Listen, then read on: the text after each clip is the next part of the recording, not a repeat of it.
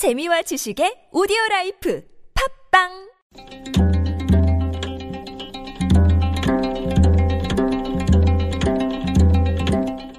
한문학자 장유승의 길에서 만난 고전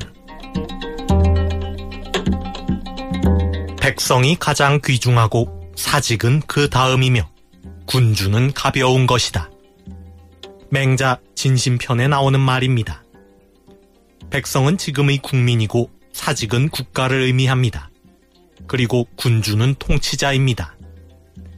백성이 가장 귀중하고 사직은 그 다음이며 군주는 가벼운 것이라는 맹자의 말은 국민이 가장 중요하고 국가는 그 다음이며 통치자는 또 그 다음이라는 뜻입니다.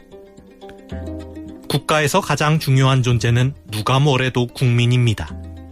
그런데 국가는 종종 국민에게 희생과 복종을 요구하며 국민 개개인보다 국가가 우선이라고 합니다. 국가는 국민을 위해 존재하는 것이니 국민의 희생과 복종을 강요하는 국가는 국가의 자격이 없습니다. 국가가 오로지 국민을 위해 존재할 때 국민은 그 국가를 위해 자발적으로 희생하고 복종할 것입니다. 국민 다음으로 중요한 것이 국가이고 통치자는 그 다음입니다.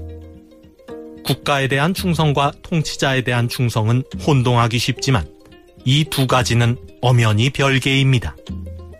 통치자에 대한 무조건적인 충성은 국가에 해가 될 수도 있습니다. 국가는 통치자 한 사람을 위해 존재하는 것이 아니기 때문입니다.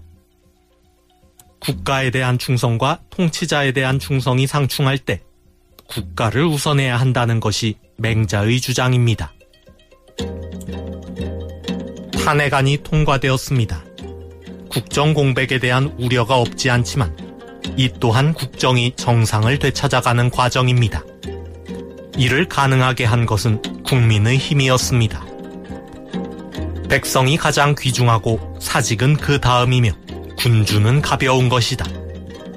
국민이 가장 중요하고 국가는 그 다음이며 통치자는 그 다음입니다. 대통령의 거취나 국정 공백보다는 국민의 뜻이 우선입니다.